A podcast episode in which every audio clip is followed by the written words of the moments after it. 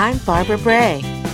Welcome to my Rethinking Learning podcast, where I have conversations with inspirational educators, thought leaders, and change agents. Now, I've been wanting to talk to this wonderful lady for so long, and I just learned how to pronounce her name right Rochelle Dene Poth. Hi, Rochelle. Hi, Laura. I'm so glad you're here. I'm so is- glad to be here. Thank you. Oh, this is fun. I um we did get a selfie together, so I I'm know. gonna- Can you believe that was in October? It just seems like yesterday. It does. I can't even believe it. So Rochelle is in the cold country right now, and and uh, I'm so glad she took some time out to talk to me. But I'm gonna boast about you just a little bit. All right? Okay. you can turn red. That's okay. I, I am. well, Ro- Rochelle is a Spanish and STEAM and what she calls What's Next in Emerging Technology teacher at Riverview Junior Senior High School in Oakmont, Pennsylvania. Did I get that right? You did. It was perfect. it, it was hard to get it out for a minute there. and Rochelle is the host of the weekly formative chat. And I just love what you do there. I try to get in there. It's right after my chat, Rethink Learning, and and uh, it's amazing. We'll talk about that a little bit more. Okay. And I don't know if people know this, but you're going to be the author of three books, not just one, coming out soon, right? Yep. Three. I just decided to do, you know, a little bit more in style, get it all over with. No, not really. well, we'll talk about that one too. And I don't know if people know this. By the way, Rochelle is also an attorney. That does surprise people. I, I really, I've been following you for a long time, so it's always fun to do these conversations because I find out more about you. But I knew I've known you virtually, seen you at conferences. I don't know, even know how long. I know. Time And flies, though. I know. So welcome, welcome so much. I'm so glad you're here. I'm so glad to be here. So thank you. You're welcome. Well, I always like to start with uh, kind of learning a little bit about you and your family. You know how it all gets started. okay. Well, um, I'm an only child. And so growing up, you know, my parents were, they worked. And most of the time, whenever they were working, when I came home from school, I'd spend with my grandparents. Um, I had some friends that lived nearby, but most of my time really was spent probably being uh, in my grandparents' home, either my dad's father uh, or my grandparents who had a farm and I would spend time there after school or in the summers or um, in the evenings or so forth because my parents worked in Pittsburgh, and so it was not uncommon that they would not get home until like six thirty or seven in the evening, and so. I spent a lot of time by myself, but um, in the sense that like I didn't have any other children in the house to play with, so I kind of passed my time. And I laugh when I see old, older pictures of this, but playing school um, or hanging out with my cats, which any of my friends, they always are making comments about me having cats and knowing all there is to know about cats or technology. But um, those are just like some memories of my childhood that I don't know. I'm very thankful for the way that I was that I was raised because it was always. I mean, we didn't have VCRs or any of the technology back in the 80s, and so you didn't have distractions. And my parents really emphasized, you know, school and studying and being prepared.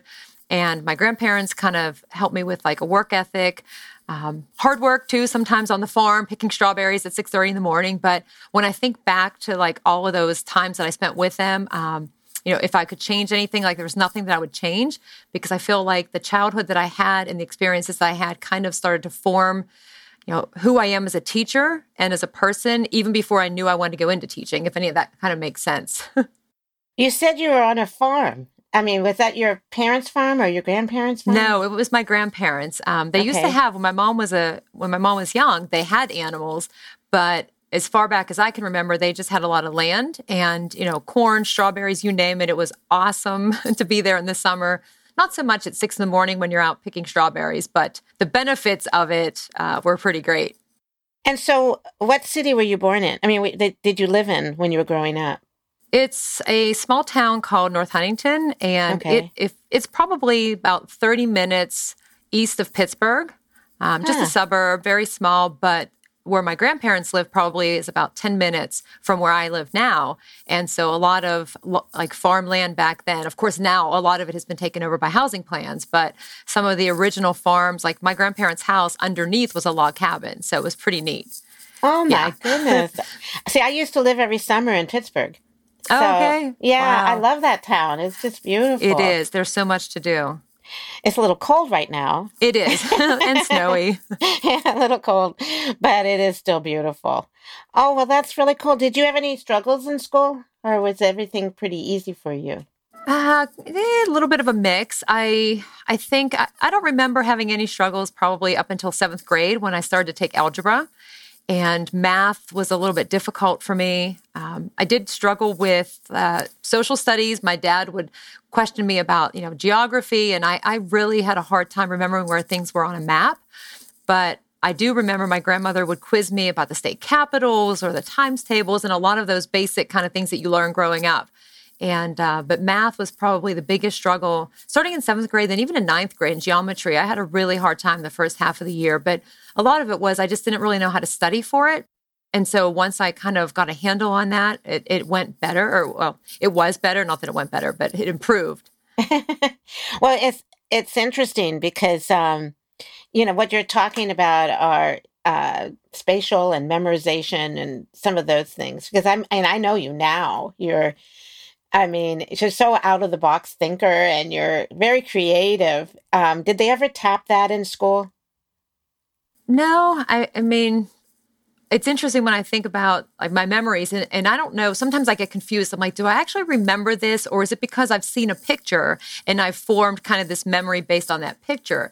And so it, it's hard to draw that distinction sometimes. But then I'll find you know, artwork that I did or worksheets. Like over at my parents, there are so many boxes full of papers and things. And so it's interesting to go back and look at the way that I was taught, uh, to find out who I was as a student. And I know that there were a lot of opportunities to be creative. Like I found some things from my seventh grade year. I think we had to do an anthology of poems. And there were probably 70 poems that I used a typewriter to type, which wasn't that much fun at that point. But then I, I drew on every single page. I had some kind of an illustration. And, um, but after that, I don't remember ever being or feeling creative or like thinking out of the box or anything like you mentioned now. Even now, I don't necessarily think about that, but I do think that having gone to law school, that it pushes me to think in multiple different ways to try and like problem solve. So I think that may be where I started to like go into that direction. So, what made you go into law school? I mean, why you said that, but was it because of um, you, you feel like you're more logical thinker? You feel like um, no. I mean, what what made me go into law school was actually I originally had considered or thought about becoming a paralegal. Um, I think I read a lot of books on law and just developed this interest in it. And then, whenever I graduated uh, from my undergrad with French as my major, basically, and secondary education, I couldn't find a job. And so I was substituting for a while, which I, I really enjoyed being a substitute. But every interview that I went on just for a French position, they suggested that I go and get some additional certification. And actually, one of the suggestions was history, and another one was math. And I thought, I don't really think that I could do either one of those. So I went into Spanish, and during the Spanish coursework at Pitt, we had to do like medical and legal translation. And it was then that I started to think about like law. I was very interested in it. Um, I knew I couldn't apply and quit teaching just because. I mean, I love teaching. That wasn't it wasn't an issue. It was more like a personal kind of fulfillment and an interest to see if I could do it. Um, and so I actually, when I applied, I didn't even tell anybody that I applied. I just applied and just figured, you know what, I'll find out and then I'll know, and I won't wake up 30 years from now and wonder if I could have or should have. So you you were a teacher first. You went you were a substitute teacher, and when you said teacher, were you a full time teacher? I was. I, I did substitute for three years, and then okay. I got my Spanish certification. And when that happened, actually three months before that happened, a temporary half year, three periods a day position opened up at my school that I'm currently at. And so I took that position. And at the end of that school year, the man who was the Spanish teacher there decided to retire. And so they interviewed, and I was fortunate to, you know, interview and get the position. And so I've been there, I think this is my 24th year. um, it's, it's surprising how fast it goes. But I think two years ago we had an award ceremony and they called us up on stage. And a woman that also teaches in my district said, Oh, I thought it was only like my 19th year. I didn't realize it was my 20th. So I've been there for a while. so um, you, you were a Spanish teacher, but during that time, you went to law school. I'm trying. I'm trying to get the timing right here. Yes, it was. uh, I was spending a lot of time in school when I applied. I applied to Duquesne because Duquesne had an evening program, and I, I knew that I couldn't take time off from teaching because like I didn't want to. But they had the evening program, and so when I got the letter that I was accepted, I thought it would be kind of like the undergrad where you would just go through the catalog and pick your schedule and just go, you know, however long it took you. But when I called, they said that it was four years, four nights a week, four different classes. And so for those four years, which I still think back now, like, how did I do that? Mostly what I did was I went to school and then stayed at school and went down to the law school and studied in the library and then went to class, getting home at like 10 o'clock at night. I did go probably one day per week to do the drive back home, even if only for half an hour to change, kind of like break away from the school and then and then drive back down. Which on those days I was driving, I mean, not a terrible length, but it was probably about 110 miles. Uh, between school and home and then to Pittsburgh and back. But I just needed kind of that break in the middle of the week to refresh a little bit. Um, and then I studied all weekend. But it was something that once I started, uh, you know, I struggled even there because I, I wasn't sure that I would make it. It was it was pretty difficult to balance all of that, but I also knew that by putting myself out there, um, because I wanted to do and I was so invested in it that I had to do whatever it took and just figure it out. And if that meant staying up late or getting up early or cutting out some of the you know habits like maybe taking a nap in the afternoon because I could before that, then that's what I had to do. And uh, it's hard to believe that, I mean, I graduated in June of 20, or no, 2006. I almost said 2016. 2006, and took the bar that, that July. And uh, I passed it, fortunately, because that is not a test I would want to have to take again. But so now it's been you know, almost 13 years since I graduated, and uh, I'm not practicing. I have done some work on the side, but it's just a, a, choice that I have that if I want to pursue it, I can. It's just about opportunities. And I don't think that I would be doing a lot of the things that I'm doing now as a teacher uh, and professionally had I not had that experience. That's amazing. I mean, I, it's hard enough as a teacher. I can't even imagine adding law school on top of that and then even working as a lawyer. So, did from what you learned about policy and and the law, how did did you integrate that into some of your classes? Well, not too much, but it's interesting because you become a little bit more perceptive to different things in the classroom. Um, you're, I think I became more aware of like student behaviors and just you know understanding like in conversations and communication because if students and it was kind of fun because if students would tell me one thing I would think about it and give pushback in a different way or different direction. Or um, just even, it's kind of funny actually, studying things like forensic sciences in one course where you learn about crime scenes and everything. I had one student one time who had dropped a crayon and uh, they said that they accidentally slid it across the floor. Well, it had pushed this crayon so much into the linoleum that you couldn't you couldn't get it out. I was trying to scrub it away, it just didn't work. But before I even attempted that, I looked at it and the pattern of it and how like in, it was just pushed down into that floor. And I said, I don't doubt that you accidentally dropped it, but what I think happened after it is you didn't feel like reaching for it and you took your foot and started to drag it. And when you did that, you noticed how it was kind of like pushing down into the floor. And as you got your leg closer to your desk, it got worse. And that's just what happened. And I just saw these big eyes. I said, please, am I right or am I wrong? But yeah, you're right. I said, I knew it. like you can't, but it, it's interesting sometimes. I mean, you have those funny interactions and then that actually came at a really good time because it was a student who I'd been trying to kind of work with and build a relationship with. And other things that I had tried didn't work. But that little bit of like not reacting and, and kind of punishing because I think the per- they expected to be punished for it. And I said, no, we're going to talk about it. Because I think the, the first comment was, well, they have people to clean that. I said, well, they there are people who clean, but they don't need to clean like things that are intentionally done. Uh, so we had a conversation about, you know, responsibility. And, but it ended up being kind of like a, just a, a new beginning, I guess, in a sense, because we were able to take that and then build upon it. Um, so it's it's why I think like those small moments and those little interactions that you don't necessarily intend to have something like that happen, but being aware and noticing things sometimes just might be that one piece that's missing when you're trying to connect with a student. Wow, I everybody needs that. I mean, right now, um, it's so easy when you're frustrated as a teacher, I mean, you're overwhelmed to just react and not t- take time like you did to build those relationships. That is beautiful.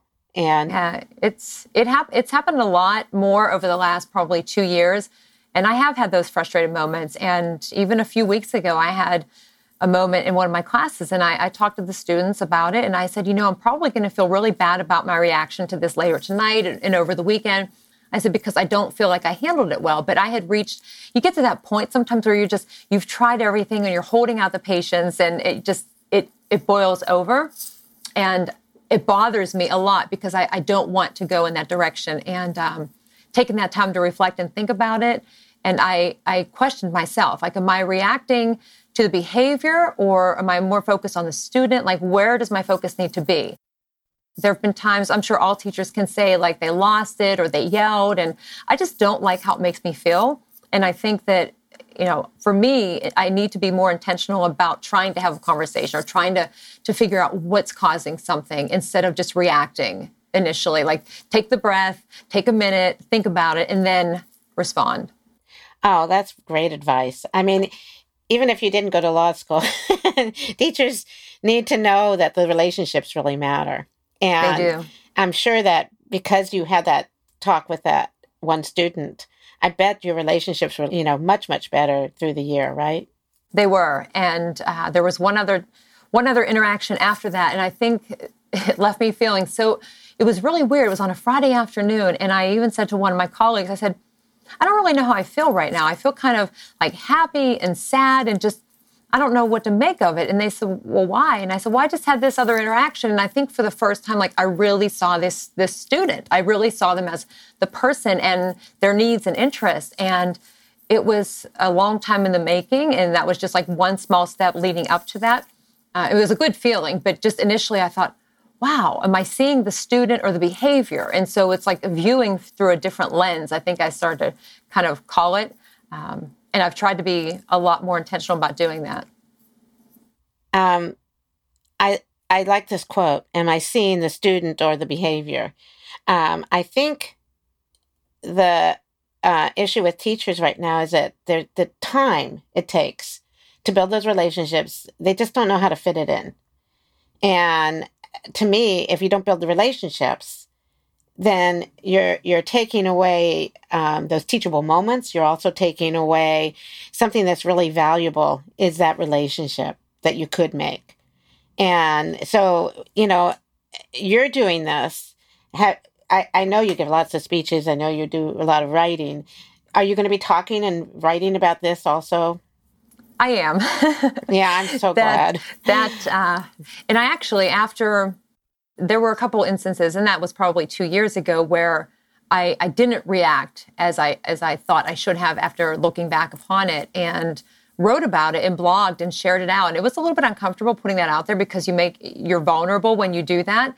And um, I just realized, like, you know what, I I'm the adult and I have more control and I can't like I need to not react to the behavior. And a lot of times, like, I don't even want to know necessarily I want to know the information about students that I need so that I can provide the best that I can pr- provide for them. But there are other things that I don't necessarily want to know because I don't want any, I don't know if the right way to say it, but I don't want anything to cloud my judgment or to have kind of like this preconceived idea about who they are based on a behavior that they might have had in the past, if, uh, if that's the best way to say it. So I have been trying to write more about that. In the blog, probably two years ago was the first time. And in one of the books, I do have a part about seeing the student instead. This idea of seeing the student, these are people. We forget. We, we, it's like the numbers. I have so many in my class. I have to get over and cover the curriculum. And I hear that. And um, I, I found that uh, you're an author at Getting Smart. And I'm, I'm passing over some things and then come back because I, I there's so much about you. I'm sitting here trying to uh, make sure that we let the, everyone know some of the things that you're doing. And I saw um, that you were writing, a, I think you've been writing blogs for them for some time. Yes. Right. Um, and in 2018, you had three of the top blogs in 2018 on getting smart. So tell me how you got started and, and, you know, is it one of those blogs that really stand out right now? Well, it's kind of funny because if you would have asked me probably six or seven years ago to write a blog, I, I, would not have known what you were talking about. I didn't know, I mean, I had heard of blog. I didn't know what it stood for, what it meant, what it involved. And at some point, years ago, actually, when I was like 18, I thought about writing a book. And uh, that never really panned out. But the first blog that I had to write was with or for SurveyMonkey. I had asked them probably six years ago now, if not, and my time frame is kind of off sometimes because it goes so quickly. But I had asked them to provide some different items just to display at conferences because I had been using SurveyMonkey just to do, to have students give me feedback about our class, the activities. And they asked if I would write a blog. And I said, okay, what does that mean? And they gave me some guiding questions. They gave me a length, and I think the length was anywhere between 700 and 1,000 words, which I thought was a lot. And I had no idea what I would write about. So I sat down and I did that first one.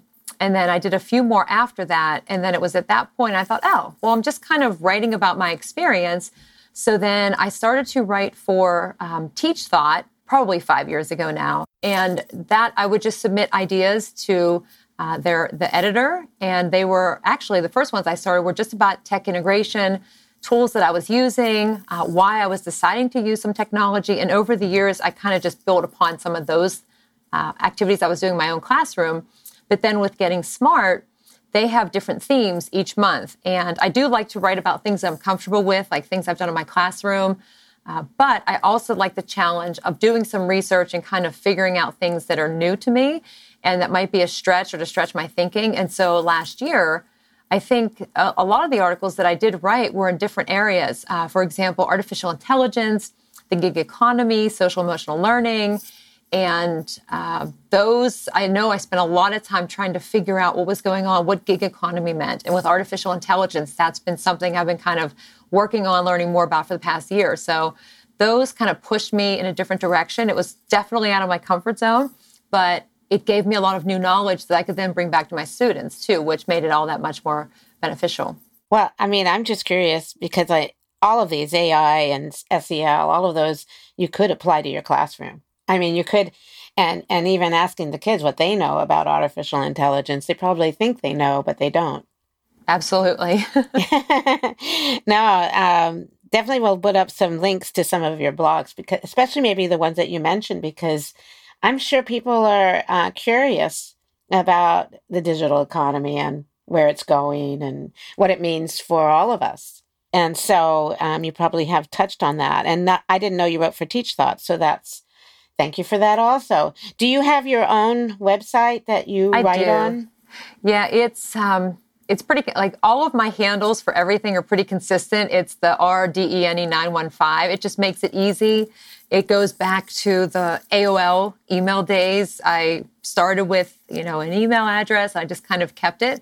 But that's where I have um, blogs that I'll just write on my own. And then whenever I do write something for Getting Smart or another publication, then I will cross post them on mine as well. Oh, that's wonderful. So you're you're reaching lots of different audiences because of that. So before we go on to your books, I I know that you're involved with formative chat, but you're also involved I asked you to say what communities are you involved in. There's like a half a page here. we'll leave them in, but do you want to just tell us a few? Yeah, uh, and it's funny because for many years I didn't want to do anything with social media. I didn't understand Facebook or Twitter. And now looking back, if I had not made those accounts and, and started to make connections, I can't even imagine where I would be because the people that I've been able to connect with have brought so many opportunities into my own life, but also more importantly to my students. And so for some of them, I mean, I'll start with uh, my 53s, which is a close group of friends all connected through conferences and Twitter that um, we are in touch every single day. We communicate through Voxer. Uh, they are a huge part of my life, and so I'm thankful for them. um, the Four O'Clock Faculty PLN, which is a group that formed from the book study of the book, The Four O'Clock Faculty. It ended like last January, and those of us in the group just decided to stay together and keep the conversation going. And here we are over a year later. We've we've met in person at conferences, so it's pretty neat how we've formed this kind of like family and connected uh, educators. Is that um, Rich Czyz? It is. Oh, I didn't know he had a. P- there was a PLN that went with that because well, I know that he. There wasn't originally, but then nobody really wanted to leave. I, I guess when we do book studies on Voxer, a lot of times when the book study ends, people feel awkward about leaving because you've formed that connection, you've had those conversations, it's become part of your everyday. And so nobody wanted to leave. And so I think somebody suggested, well, why don't we just keep the group? And we even have like stickers, uh, we have T-shirts. I mean, it's it's been it's been really great connecting with all of them.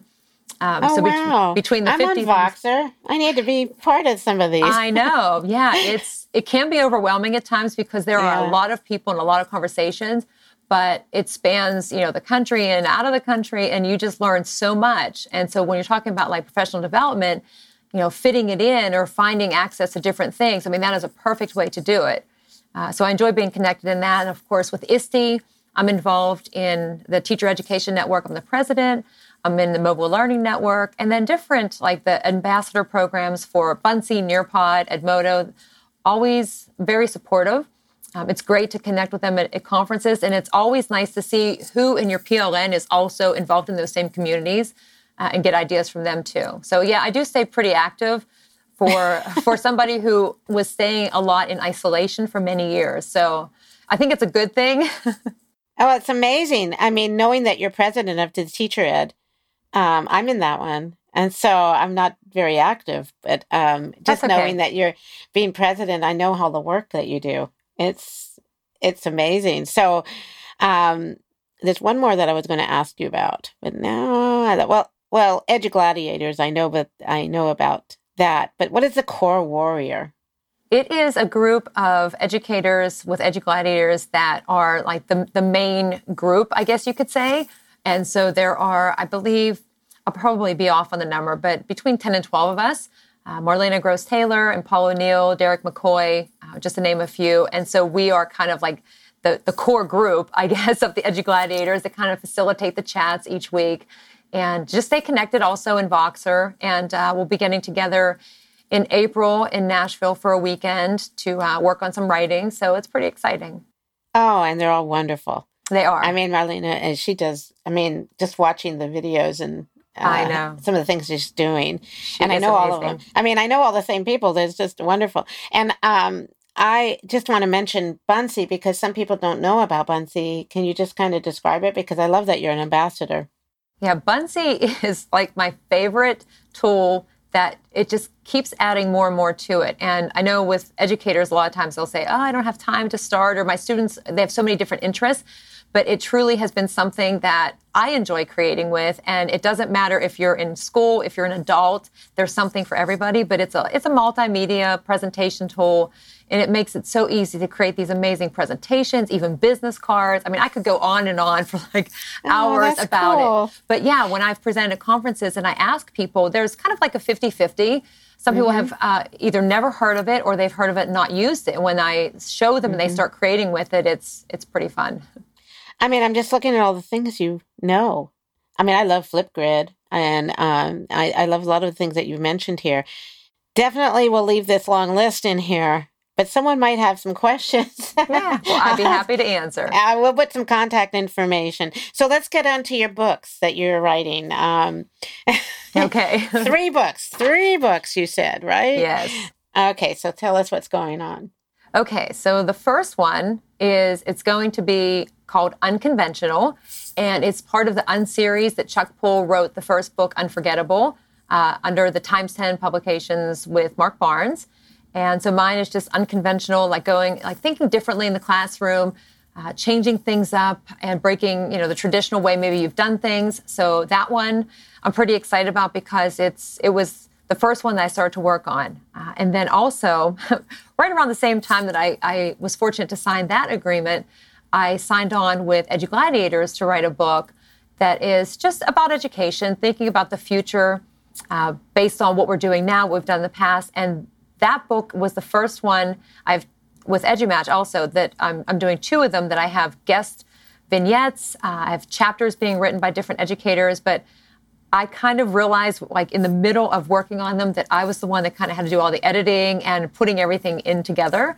But it's pretty exciting because sharing the stories of other educators, like it's me writing the book, but it's not just my story. And I and that was really important to me to share the stories of other educators who may be sharing their stories, but I think that they're so powerful and can have an impact on so many other people that I want them to be in some place that I can then share them. So the one with EduGladiators will be, it has quotes, which quotes are huge in my life. I just, I remember them, I read them. That's like what I take away from books. And then the EduMatch book is called In Other Words, and it does focus on quotes as well. And the structure of that will be me giving some, you know, ideas or sharing my experience based on a quote, some vignettes tied into that, and then the next chapter that follows will be a guest chapter that's kind of like in other words, and then it's a featured guest chapter.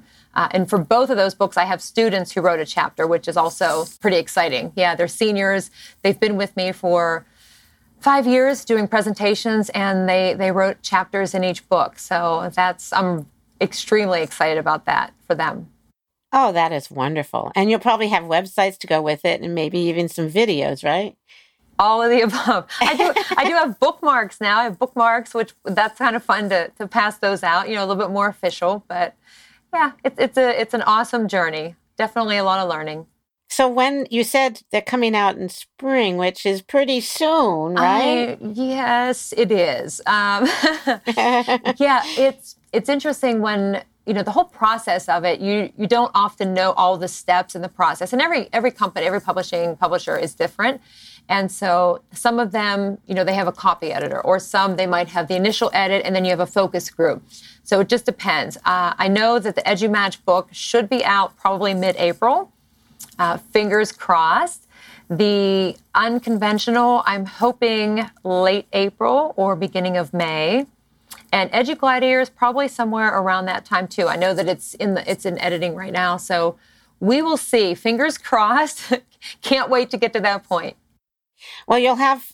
I have a feeling you'll have a lot of these done by or published by ISTE then. I hope so. That would be oh yeah, really that'd awesome. be amazing. You'll have to. Be let them know. I know. share them. Oh, this is amazing. Um, we've covered so much. Is there anything that else you would like to share? No, you don't want to do that because, like, if you give me a microphone or an opportunity to speak, I usually say I don't like speaking in public, but my students will say, "You give her a microphone and she just keeps talking," uh, because I get I get so excited to talk about, especially when it's about what the students are doing, uh, yeah. uh, or education. Um, and, and so you, I could talk forever. You give me a topic and I will talk, but no, I mean, I just I enjoy learning. I enjoy sharing what what I'm doing, what the students in my classroom are doing, and I always tell people, you know, if you have questions, if you have ideas, if I if I presented something and you know i missed a point or something like please let me know or just you know reach out to me contact me because i'm always happy to exchange stories share resources. I mean that's what it's really about is it's not just like i'm teaching my students. Like we all have that responsibility to educate all of the students because they're they're our future regardless of where you live um, and so I think that you know the power of connecting is so strong, and it's so easy to do now, especially with the different tools we have for communicating, like Voxer or Zoom or you name like Twitter. They're all, I mean, that's how I followed you. Your blog is called Learning as I Go, and I'm going to put a link to that. Um, definitely your Twitter handle handle and the Twitter chats that you're part of, especially formative chat, which is on Mondays right after mine. Yours is at 4:30 uh, Pacific time, 7.30 Eastern time. So, well, we'll have to get you back and just do another conversation so you can just talk. Um, this has been amazing. I, I learned so much about you I didn't even know. It's it's great. Thank you. Yeah, it's I have an interesting background and you know sometimes the students will say well what school didn't you go to or what what don't you do and i say i just like the opportunities. I like to learn, try things that are different. Uh, I mean, you only get one shot, so you might as well just go for it. and see what happens. And you know, when when somebody says, "Well, I don't like that," I'll say, "Well, you may not, but you never know." Because like I took French in high school, and I'm not teaching French anymore, just the Spanish. And so if you would have told me, "Oh, you'll be teaching Spanish," like I'll be like, "I don't even take Spanish." So you never know where you're going to end up. It's just about trying to embrace different opportunities and figure it out as you go. Well, that's a great way to end this. Because we never know where we're going to go if we keep that's going. Right. I know. oh, thank you so much, Rachelle. This has been wonderful. Thank you. I'm, I'm glad that we were able to talk, and uh, it was great to see you in October, and I can't wait to see you in Philly. That's right. So have a wonderful rest of the day and stay warm. Thank you. Bye for now. Thank you for listening to the Rethinking Learning podcast and my conversation with Rachelle Dene Poth. Look for a complimentary blog post about Rochelle, and this is where we pull together resources and links for you. Please subscribe to the podcast on iTunes, and we'd love a review. You can also subscribe to my website at barbarabray.net, and then you will receive announcements and updates so you don't miss any of the conversations.